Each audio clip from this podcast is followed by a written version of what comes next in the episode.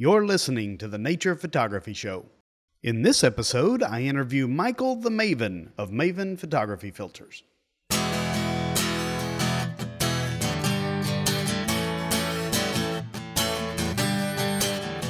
All right, so I have a guest with me today for this episode, and I'm trying to figure out what how I should refer to him. If it's Michael Andrew or if it's Michael the Maven. So, Michael, Michael's how are you today? Hey, great. Thank you for having me on, Jason. My, to answer your question, Michael, just Michael's fine. Uh, Michael the Maven is is sort of like my instructor's stage name, but my friends call me Michael. Okay. All right, excellent. Are you a photographer, first of all, and then we'll get into why it was I contacted you in the first place. Yes, I've been shooting. I've been shooting photography since let's see, 1999. I was on a Nikon Coolpix. I think it was a two megapixel cameras is when I started messing around with it, and then I started getting more serious about it in around 2003, it- which my first DSLR was uh, a Nikon 10D, and um, I I was shooting more video for weddings at the time, and I had a friend who who wanted me to do the photography, and I was just like, hey, you know, I'm not really sure about that, but he wouldn't let up. So I shot his wedding, and that's really where it started. So you started in digital. Uh, I had a film camera, but yeah, the the first real camera I had was digital, you know, and I experimented with film and I, and I messed with it, but I, it was just too easy to, you know, shoot and edit in digital to get that instant feedback. So I, I kind of just set it aside. It was, yeah, basically started in digital. Oh, that's excellent. I know a lot of folks, they start like I did in film and, and migrated their way. I was one of the holdouts saying, no, no, film is so much better than digital. And of course, I said that until I shot my first digital camera and I haven't looked back since. Yeah. You know, that's a reoccurring theme that we're seeing over and over is is the product of convenience. You know, if if if something is measurably more convenient, but maybe not even as good as something else, it'll win. I mean, look at McDonald's. McDonald's isn't really good food. It's like really convenient. You know, it's fast, it's easy to get, tastes good enough. Yep. And convenience is something, you know, that that we think about a lot in the products that we make now is is how can we make this more convenient for our customers? when you talk about products, the reason why I contacted you in the, the first place, obviously you've been a photographer for a long time, but I kept hearing on YouTube and uh, friends of mine here in, in West Palm Beach or in uh, Homestead with the camera club, they were always talking about uh, these Maven filters and I had never heard of it. And I got to be honest, I hadn't even heard of you on YouTube. And now that I see your YouTube channel, I wonder how I managed to miss that. But anyway, they they said, "Hey, you got to check out this Kickstarter, uh, Maven filters." And at the time, I was like, "I don't need another set of filters. I'm good." And then, of course, once that bug was in my ear, I couldn't help but go look at the Kickstarter, and then I saw it, and I was like, "Oh, these are these are really good, especially if they hold up like like they seem they're going to." And I got my hands on them. I tried them; they are amazing. And so I reached out to you and said, "Hey, why don't we uh why don't we do a podcast so you you have a chance to talk about what you do and the fact that you make some awesome filters." Appreciate that so much. The YouTube channel has been running since 2007. Probably part of the reason why you haven't seen or heard of me is I focus a lot of my content for pure beginners who it's their first camera, you know, they've never shot before. And so you wouldn't be looking for a tutorial on, you know, how to operate a camera, but that's that's most of the content that I'm putting out now. We're starting to get more into tutorials on filters, but the filter journey has this has been something that I've I've been, you know, working on probably around 2015 2016 is is when i started getting interested in trying to make filters and it's we've had a lot of pro, you know when i say we i'm talking about me and and you know my company and the employees and my team teammates um, we've had a lot of problems getting to where we you know where we are but very proud of the maven magnetic line and uh, we, we launched the kickstarter back in october i think it was october 4th 2022 finished in November 4th of 2022. And on Kickstarter, we had over 1,700 sales and raised just under $500,000. So we had a lot of interest, a lot of support. And you know, there's there's a lot of information that I hope I can share about you know the design and some of the things that and why we did things, you know, the things we did. But we, we then took it over to Indiegogo for you know just over six weeks or so, and now we've launched on our own website and, and sales are strong. Things are going great. We just closed the deal with Adorama. They're they're listed on Adorama now, and uh, I don't think they've officially launched them, but very close to launching there. And we're just going to continue to you know open the channels and try to get them into the hands of customers like you. You know landscape photographers is our number one customer. Right and there there's some use case there for video uh, folks as well being able to use those nd filters. Yes definitely. You, you know like when you when you look at the type of photographer in you know the kind of shooting they're doing landscape photographers they pretty much need everything you know so C- cpl three three stop six stop 10 stop at minimum. You, you, know sometimes combo filters. Videographers if they're using you know if they're shooting outside or if they're using wide aperture lenses they absolutely need nd filters. Uh, hopefully we can talk about variable nd fil- filters. There's there's a lot of videographers who use variable nd, ND filters. I don't recommend that. I don't think they're very good. And then you you also have portrait photographers who are who are shooting with strobes that will will need a three stop ND to to balance with with daylight. And so, you know, we're just trying to really get into the the camera bags and in the minds and hands of you know people who would use the filters and make it as easy as possible for them. That's really what we're trying to do. The customer comes first for us. And and and when we went into the design of the filters it was like how can we solve the pain points?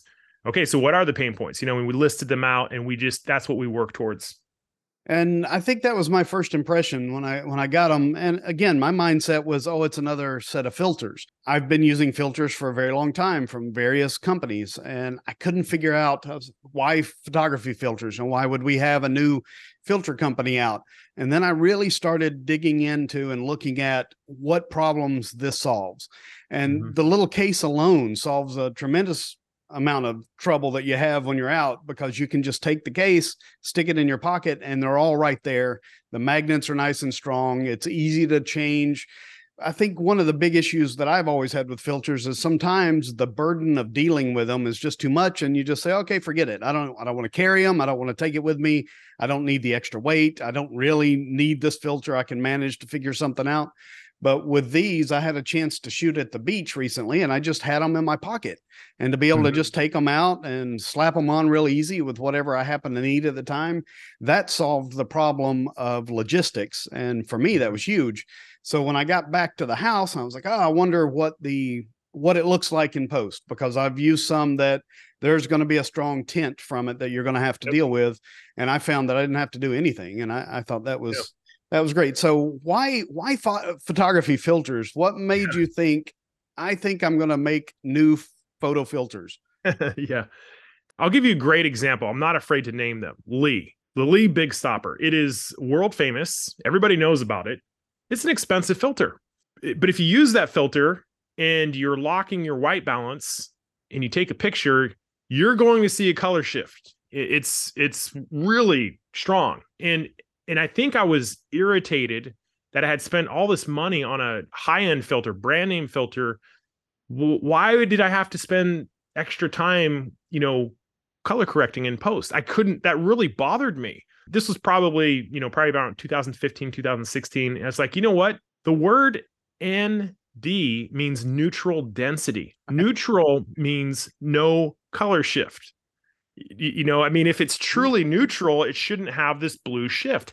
And I was like, how can they call this thing a neutral density filter if it if there's this crazy blue shift? And I was like, I was like, well, I was just unhappy, you know. So what happened was I went out and I started buying all these ND filters, variable NDs, regular NDs. And I learned pretty quick that most of the ND filters out there, with some exceptions, there's some good ex- exceptions, most of them had color shift. So I was like, wow, was like, this is crazy. It's like, I mean, I, I would just prefer not to do the the correcting in post. Why not take these extra steps out, you know, of the process? And that's that's really where it started. For you know your viewers that don't know what a you know what the Maven filters look like, they're color coded. So every filter has a different color to them, and this is to make it easier to find them. You know, in your camera bag. It might, might I'm getting older, my vision's getting bad, and I don't want to read the fine print. And if you look at all of the filters out there, the vast majority of them are black or they are a single color made by certain manufacturers. They, you know, they have their one color, but all their filters within that product lineup look the same. This becomes a problem as you're shooting is you have to start looking for your filters. You have to get out your reading glasses. You have to really inspect. Well, that's teeny little print. So these are all extra steps that the photographer has to go through in order to get into, you know, the actual shooting. You know, looking at this, I was like, you know what? There's an opportunity here to really disrupt the industry in regards to filters. And there were some other things I didn't like that I, I, I mean, this is just my opinion, but the way filters are advertised, it, a lot of times it's pretty, it's deceptive. You know, like we are talking about ND filters, for example. If if a camera company knows that their filter is not neutral, why are they calling it a neutral density filter? Things along those lines, or you know, like a true color polarizer. There is no such thing as a true color polarizer.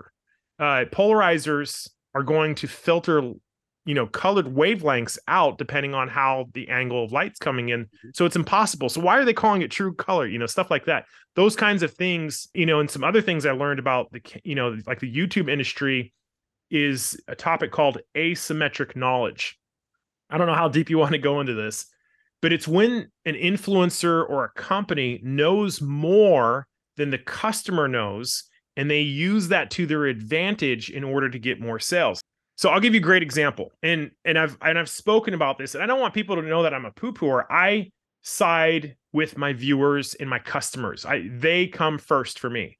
So the I'll give you the great, the best, most common example of how um, companies are playing people like violins right now on YouTube is they will have a product that they're about to launch, and what they'll do is they will incentivize product reviews before the launch so let's say you're a camera company and you got your your brand new hot camera.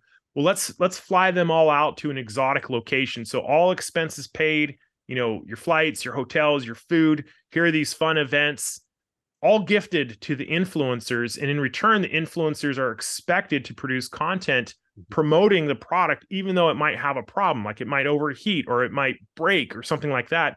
And so what what manufacturers have figured out is if they if they have these press events or they incentivize the right influencers they can flood youtube with mostly positive reviews before the legitimate reviewers come out with their you know objective reviews on so it's a way for them to really manipulate the search engines get those views up high so when they you know by the time you, you know the regular reviewer gets his camera or his gear and reviews it and he has something negative to say the basic viewer on YouTube won't find it.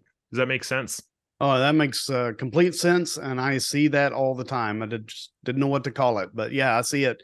I know before something is launched, you'll have tons of YouTube channels that are talking about how great it was and the fact that they got to go to New York City or wherever it was to yeah. to an, a big event with all expenses paid and to play with the camera for a while or whatever it happens to be, and that's pretty much all you see in the beginning and then when normal people start getting it like you said they the search engines are already up there for the others. You and i and there's experienced photographers out there who can kind of see it and recognize it and say oh okay i know what this is.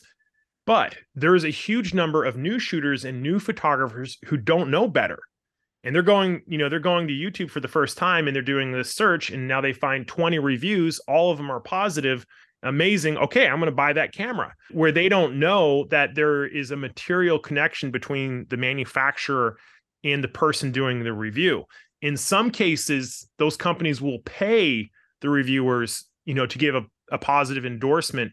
And the FTC doesn't really regulate it now in terms of they don't really police it, but they definitely have rules. And, and so this is without a disclosure, it's illegal. So talking about disclosures, it, it basically means the the reviewer or the person giving the endorsement has to say this camera company paid for my flight, for my hotel, for my food.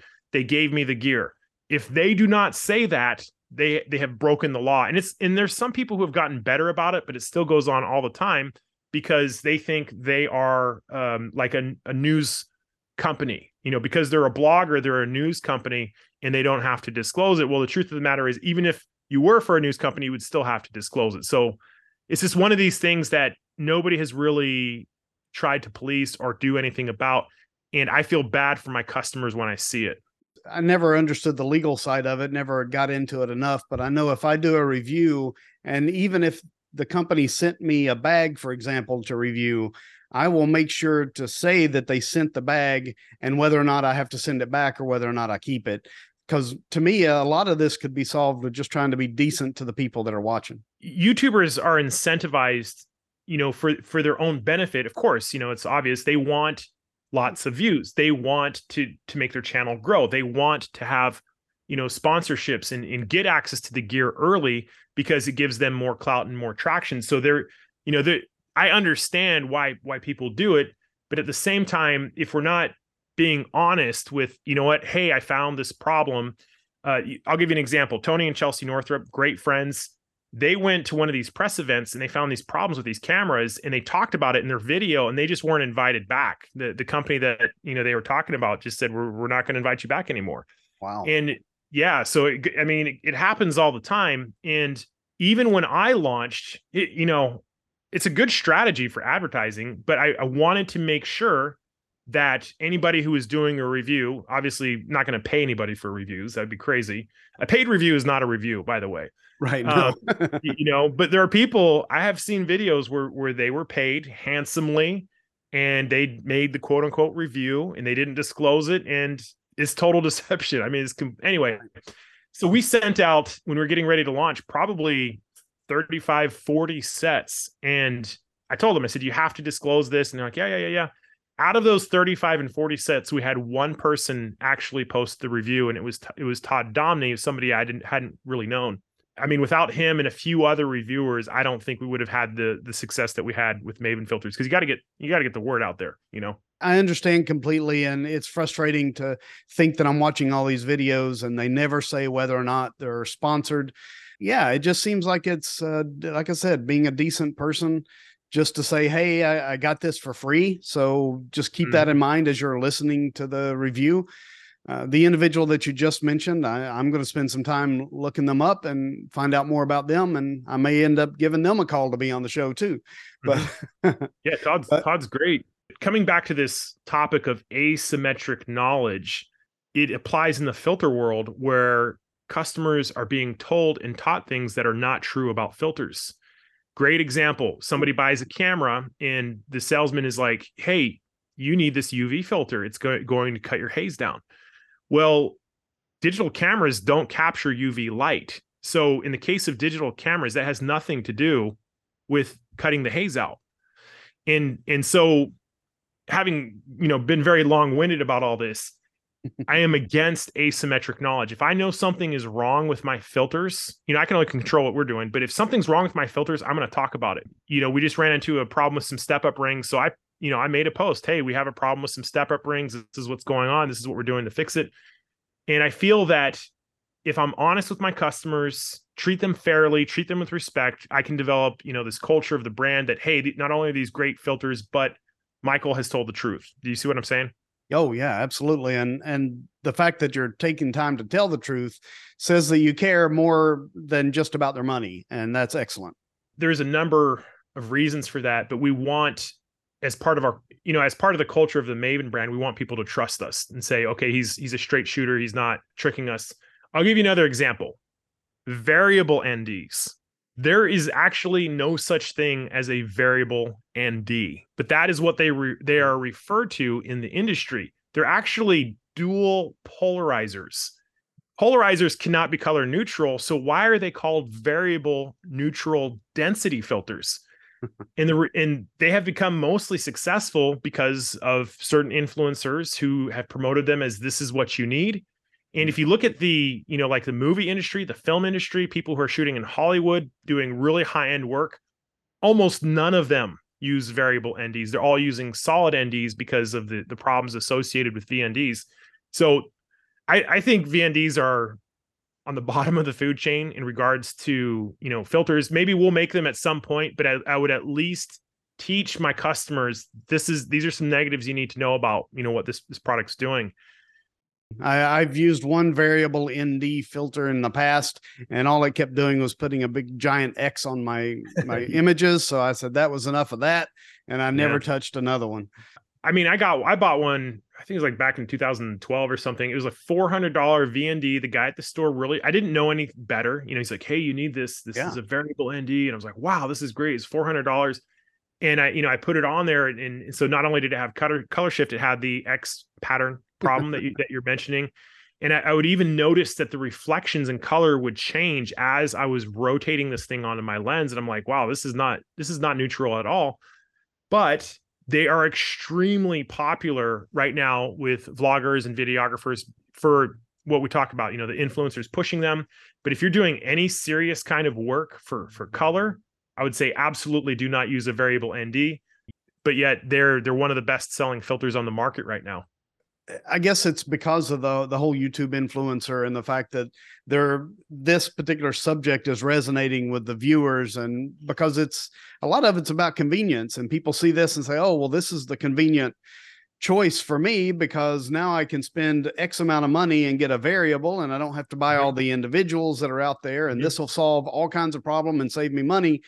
And then they get it and they'll be like me i spent i don't know how much money on mine and i used it once and said well that's it. That's another piece of equipment that i'll never touch again.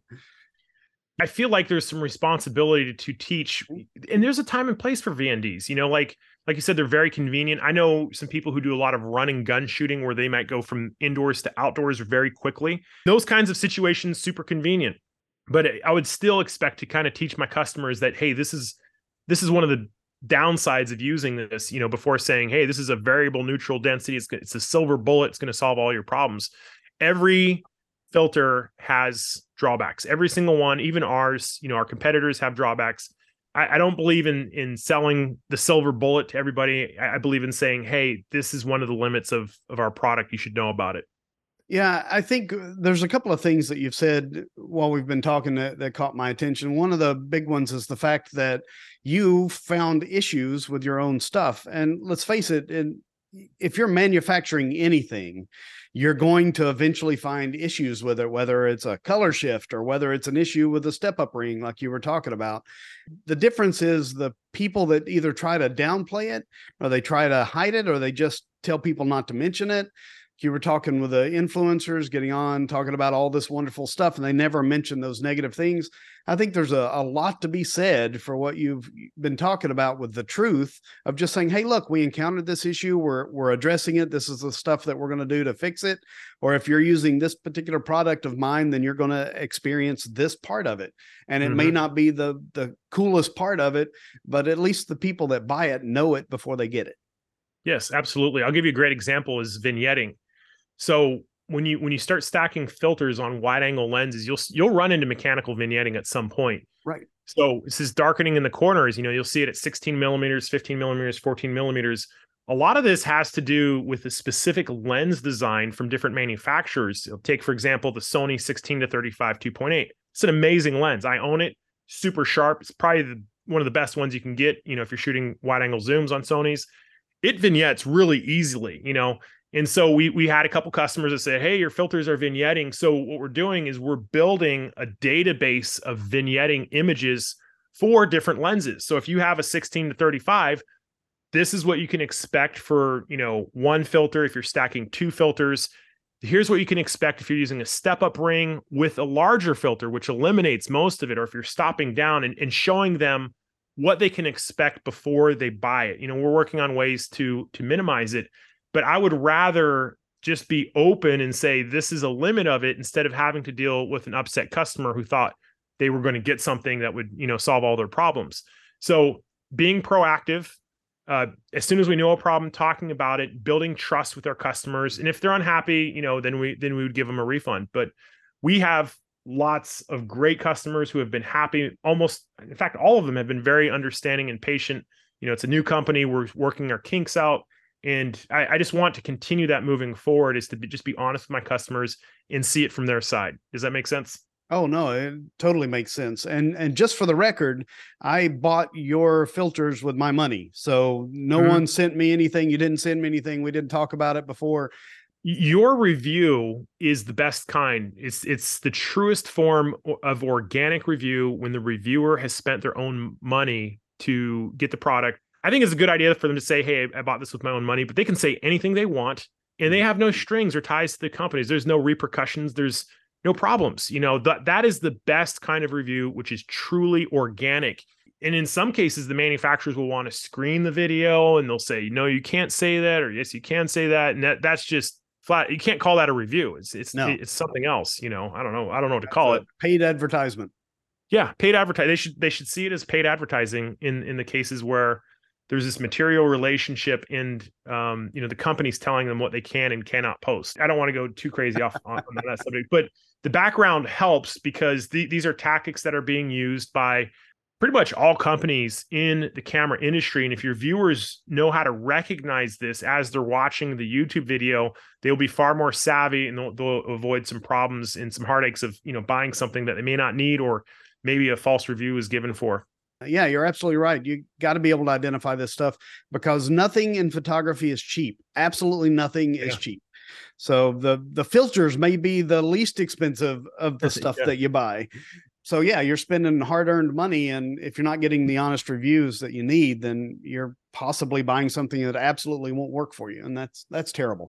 So your filters, we've talked a little bit about what sets them apart from Mhm. your competitors, but what can you tell me the technical details about your filters and why you chose the the route that you've chosen? it's interesting the magnetic filters were actually the second line we I, I i no actually the third line so we started off with the square filters you know the 100 by 100s and the goal there was just to make a color neutral product you know make these as good as you can and we were successful in that so once we had the glass figured out a lot of my viewers are like where are the ring versions? This was in 2019 right before covid. And so i started you know contacting various manufacturers and communicating with them.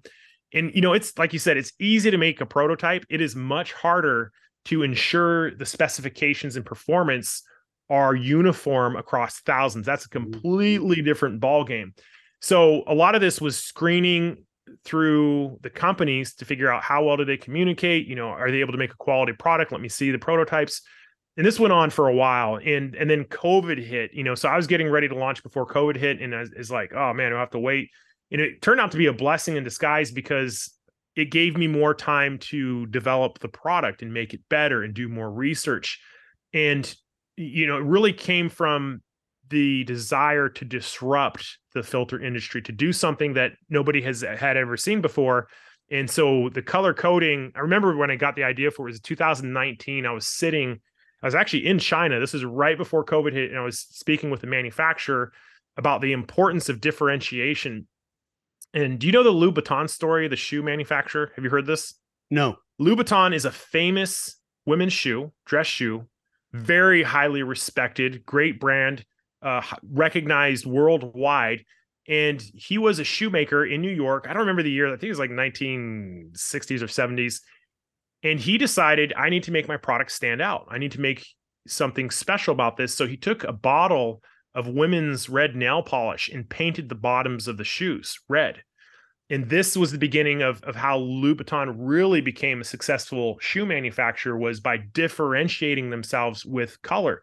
And that example has always stuck to me. Is like if everybody's making something that's colored black, you can really stand out by making a product that's colored. You know, it's the same thing. And, and, it, and when it struck me, I was like, you know, we're just going to make these color coded, make them easier to to see, you and just make it so you don't even need your reading glasses if you know the color and that color is associated with its use then it, then it'll become really easy so in the case of a polarizer polarizers are blue because you typically use them to make blue skies pop or to see through water right so there's a connection between the color and how it is supposed to use you know red is a three stop filter because if you press that red video record button you are going to want to use that so you can use the 180 degree shutter rule you know if, if you're familiar with that. Or if it's you know if you're shooting long daytime exposures in the day we might want that gold filter because sun the sun is orange right? So we wanted the colors to be associated with their use to make it easier to learn how to use them. And we we looked at everything in regards to reducing extra steps. We wanted to remove anything that put a burden on the shooter you know and so threading the filters on was something that we said you know what? We should take a look at, at magnetics. It's way faster. It's way easier to use a magnetic filter that's strong. Some of our competitors use weaker magnets that can fall off if you bump your camera. We wanted these to be really strong magnets we we looked at accessibility you know um, if somebody had a disability with their vision how how would they be able to see the color differences you know if they're colorblind for example so every ring had a tactile groove that was unique and specific that could identify the filter. So if you're in a dark shooting situation, you could feel which filter was on your lens. And we've had a couple of vision impaired photographers use the filters and they, they just said it's really changed, you know, everything for them. So taking the quality of the glass, looking at the usability to make them super easy to use, that's really where we stand apart from our competitors.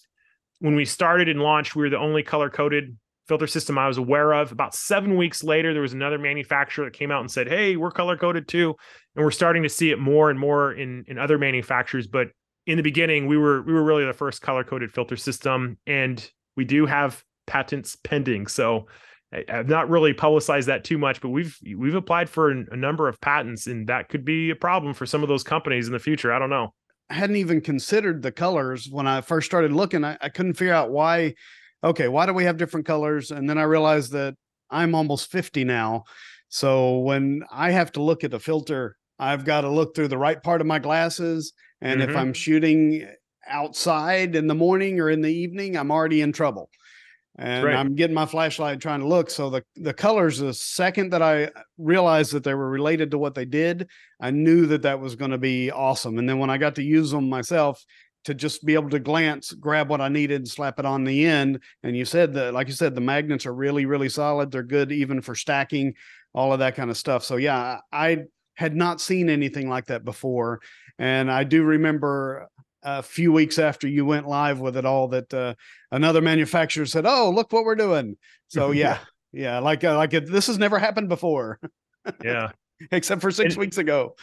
Yeah, there's there's actually a whole background story about that. That this, you know, they they you know they said they had been working on it for a year, but you know the truth of the matter is mm-hmm. most of these filter companies talk to each other and you know i was probably too slow and somebody got an idea or something or maybe they came up with it on our so i th- i just found it highly suspicious that you know i was working on it at the same time and and uh you know if had they had they gotten theirs out before mine i would have been the copycat you know so i right long story short, I was given a warning. Somebody said, "Hey, we know that somebody's working on something that's almost identical to yours. You might want to might want to hurry up a little bit." And I'm like, "Wow!" I was like, "Okay." And I saw the picture, and the, the colors on some of them were exactly the same. So you know, I was like, "Wow, this doesn't look to be coincidence." And I have the picture, and it's interesting because it's, it's all written in Chinese and it has arrows on it. And I was like, "Wow, this is you know but that's that's the world of competition is you have to right. you have to deal with competition even the case the quick draw case that we have has a patent pending on it. And for the viewers that don't know the magnetic filters stick together. And that's great for convenience and portability. You can, you can get it really really small. We have a back cap so you can literally carry them as a stack in your pocket. But they're a little hard to pry apart. You know when you're trying to remove them that's a little bit inconvenient. So we designed a quick draw case to separate the filters so you can you can grab them quickly without them sticking together and get them on your camera. We, we feel that that is as important to the experience as the colors as the magnets themselves is to have a great case. But we're just trying to make everybody's life easier with with using filters. I completely agree. And like i said after having just taken the case and shoved it in my pocket and going to the beach for for photos it was very very convenient and easy to use and the fact that you can just open it up real quick and get the one that you want and slap it onto the end of your lens put the other one up it it works wonderfully. It works uh, exactly as it's needed to and you kept it small and convenient size so that it can fit into like for me I, I, wear cargo shorts all the time so it fits into those just fine no problem at all and it would i wouldn't have any problem with jeans or anything. I just think it's very convenient compared to the filter wallets that i have where mm-hmm. you flip them out and now you've got to try to find the right one out of this huge case that you're carrying that doesn't fit anywhere of any convenience at all. And you've got to read those little fine prints to say oh yep that's the that's the six stop that i was looking for. We looked you know there's a number of cases. A lot of them are are the same. And the problem with you know how photographers have their own preferences in terms of how they want to carry. Some you know mm-hmm. they want a clip that they can clip it on their tripod. They want you know maybe they just want to carry one or two in their pockets.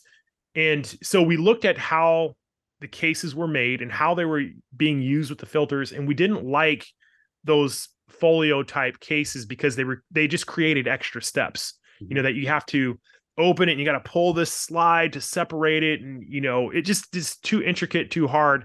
And that's that's really where the quick draw case came. It's it's transparent. You can see through the case. You know exactly which filter you you have and where it is there's five of them in one. You open one lid. It's just it's just a lot faster.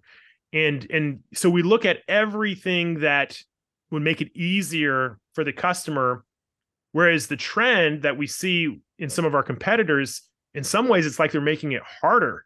Uh, I, am not sure if you're familiar with some of these new they call them filter systems where it's a big kit and there's a number of companies doing it. It's like the the product is actually getting larger and less convenient, harder to carry, more you know heavier, and that's their design philosophy. If they if they think that's what their customers really want, but my guess would be is that if the product is hard to use, if there's lots of extra steps, if it takes up lots of room in the camera bag, eventually the customer is, is not going to want to use it anymore. You know, if it's proprietary a lot of companies are doing this where they're making these filter systems that only their filters will work with you know? So what happens if the company goes out of business? How are you going to get spare parts? How are they going to get replaced? What happens when they update that model?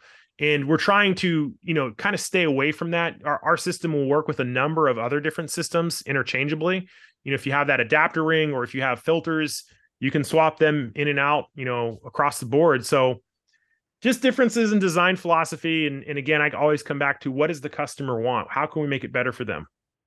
And no, that's the that's the best philosophy you can have as as a producer. I like your particular philosophy of going smaller, lighter, and easier to deal with because it solves so many problems that I have as a photographer. I I have a tendency to be a little lazy sometimes, and if it's too much work to add that that filter on the end of my lens, I'm gonna leave it in a bag or leave it at home. Yes, the convenience is something we wanted convenience with quality. The some of our filters, the ND filters, the glass, so it's optical glass, AGC Japanese optical glass, 16 layers of multi-resistant coating. We put a hydrophobic coating on it so you can clean it. You can take a, a black Sharpie marker and write on it, and the ink will not dry on the filter. Makes them really easy to clean. Uh, the glass on our ND filters, you're looking at 0.7 uh, you know, seven tenths of a millimeter in terms of thickness. We're one of the the thinnest filters out there, and we want them as thin and small and as light as possible. So you wouldn't need to make a conscious decision of, well, I'm not using filters today. I'm going to take them out of my bag. You're like, oh, they're they're so light and small. I'm just going to leave them in there. You know, the warranty. You know, we have a we have a lifetime warranty. If there's any ever at any point any manufacturing related issue, if you know the magnets get weak, if you know, I don't know, glass is imperfect or whatever it is, we're going to replace the filter. There, there are more companies doing longer warranties now, and, I think they should. It's sort of like the craftsman tool back in the days is if you have a great quality product and it comes with a lifetime warranty, it takes a lot of the burden off of the customer to to have to worry about, oh, what I, what do I got to do when I replace this? Whereas you have other filter companies that there's no there's maybe a year warranty or maybe a two year warranty, but that's really it. So lifetime warranty, small, light, easy to use, all of those things together is, is what we were going for. Now I think you hit the mark, at least uh, for the money that I've spent. I'm uh, thrilled with it, to be honest with you. Really uh, appreciate uh, that. And I wanted to have a chance to use it before we had our podcast interview here because I wanted to be able to speak to the product, having had it in my hands and having put it to use. So we've we've been trying for a little while to to put this interview together, but we finally were able to nail down the time, and I appreciate that a lot. And and I, I appreciate the fact that the money I spent on the filters was worth it. Actually, yeah. So you bet, yeah. It, you know the the whole Kickstarter thing. It was it was kind of crazy. It took a lot of time. I feel good about how we how, we made we made some mistakes. You know, there were some things that we did wrong. Looking back, I was like, wow, I wish we would have done that different.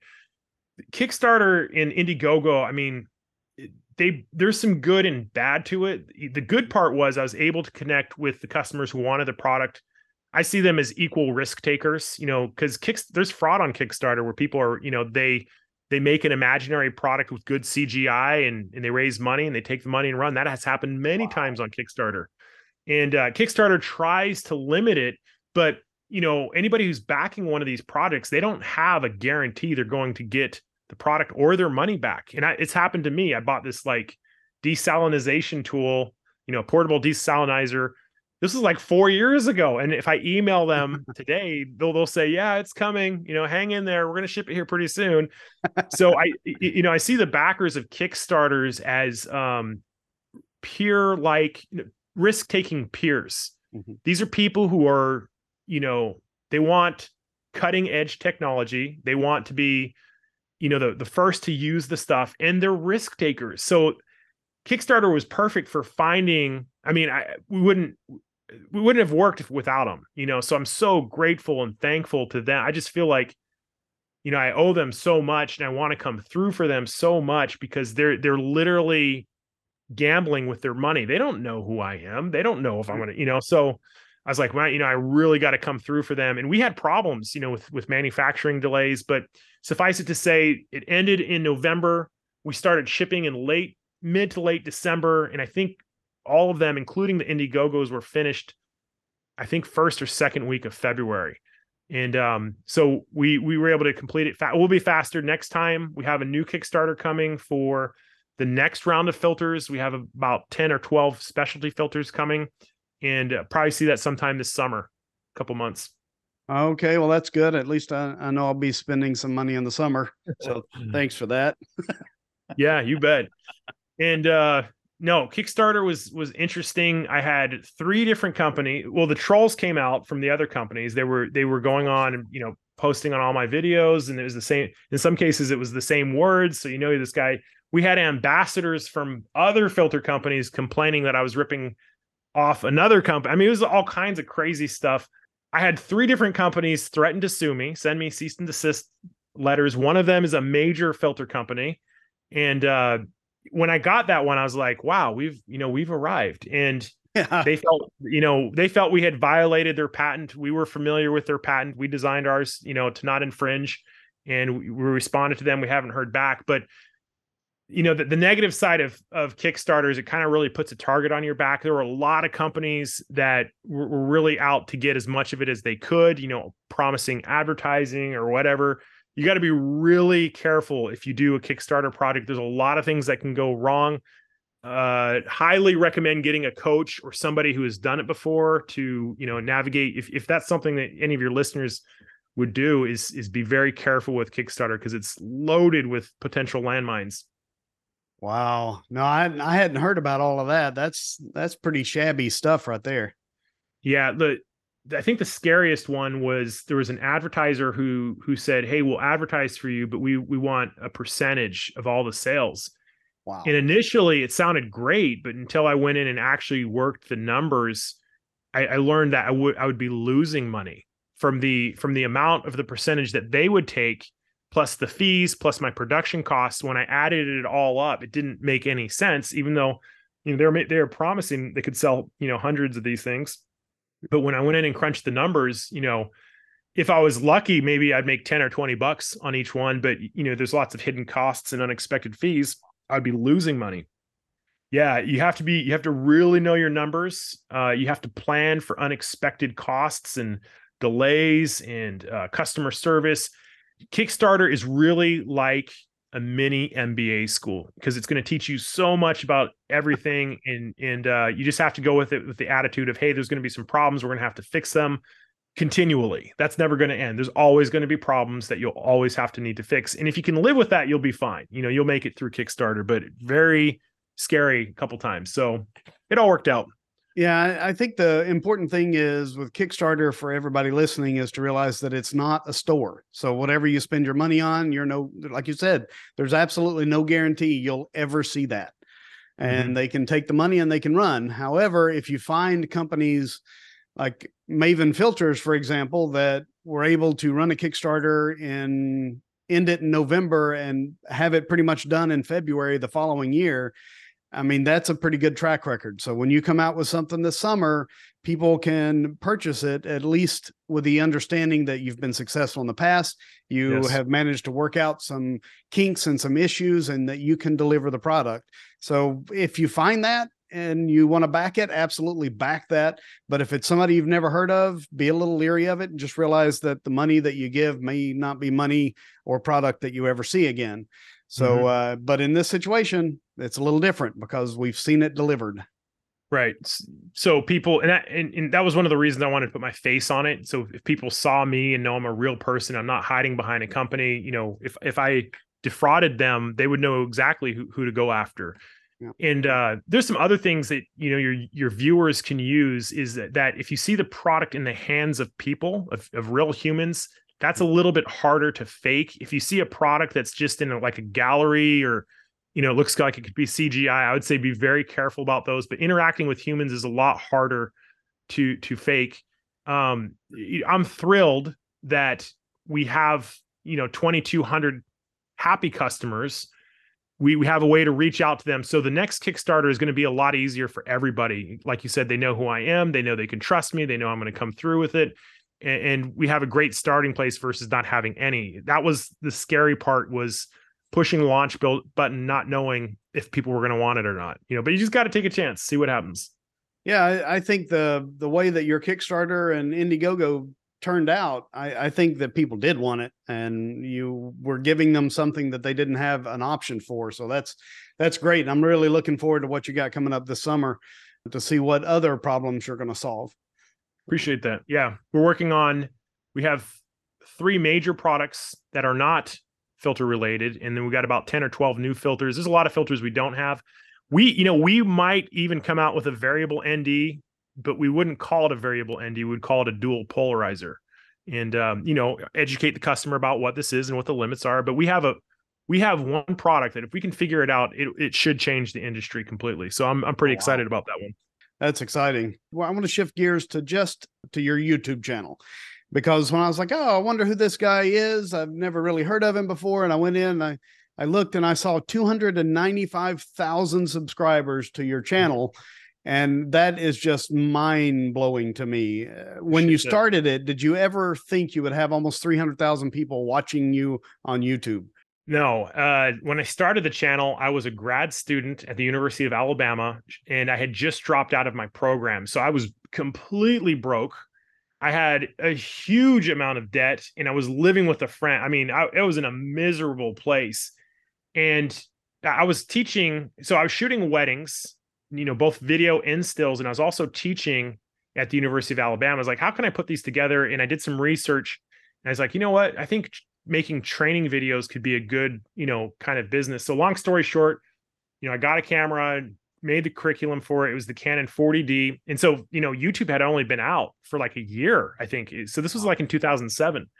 And uh started posting, you know, just you know, little lessons on photography to get started. And that's really YouTube was really what did it because I was able to find my customers and, and direct them to, you know, a product that they that solved a, prod, a problem for them. And I remember the first sale that I got, I was just jumping up and down, screaming because I knew it would work. And, and then within a couple months you, you, know things started to take off. I was doing more and more videos and it, it was a, a, lot of hard work but no when i started youtube i had no idea i would reach 300000 and um my i don't know my subscriber base is kind of it's the new photographer. There there are definitely bigger channels. I don't really worry so much about the number of subscribers i just mm. kind of worry about making great content that solves problems for people you know that's really what i'm trying to do with my channel and it's slowed down quite a bit, but I get about, I don't know, maybe a thousand a month now, maybe 1500 on, on some good months. And uh, just staying consistent and, and putting out new videos when new cameras come out. It's really what it's been about for me. And you said you you started it with the idea of, of teaching beginners. And mm-hmm. I see that on YouTube, there's a lot of folks teaching, but a lot of it seems to be the advanced techniques. And I don't see a lot of the beginners uh, like your channel is. I, I see a lot of gear reviews, a lot of camera reviews, a lot of advanced post processing techniques, and uh, there's a huge place for people that just bought a camera that have no idea what the people on YouTube are even talking about. When I have people ask me all the time, I'll say, "Well, you just changed the f-stop," and they have yeah. no idea what the f-stop is. So yeah. I have to change the way that I teach yeah, there, there's a whole story behind this. Like when when I bought my first digital camera in 1999, that Coolpix, I don't remember, I don't 950, I think it was called. Really weird looking camera. I didn't have any. I didn't have a YouTube to go to. I had to learn through trial. I couldn't even find a book on it. I had to to learn through trial and error, and I didn't know what these numbers meant. I didn't know what an f stop was or shutter speed. and it was literally it literally took me two years through trial and error to figure out how to operate that camera and um, so as i was teaching at the university of alabama i i, I kind of think i'm a good teacher you know i taught freshman biology you know for thousands of students at the university of alabama and I, and it and i was able to hone my techniques and to simplify things. And i'm like you know i should apply this to cameras and see what happens. So instead of taking two years to learn your camera you could learn it you know in a couple hours on a youtube video.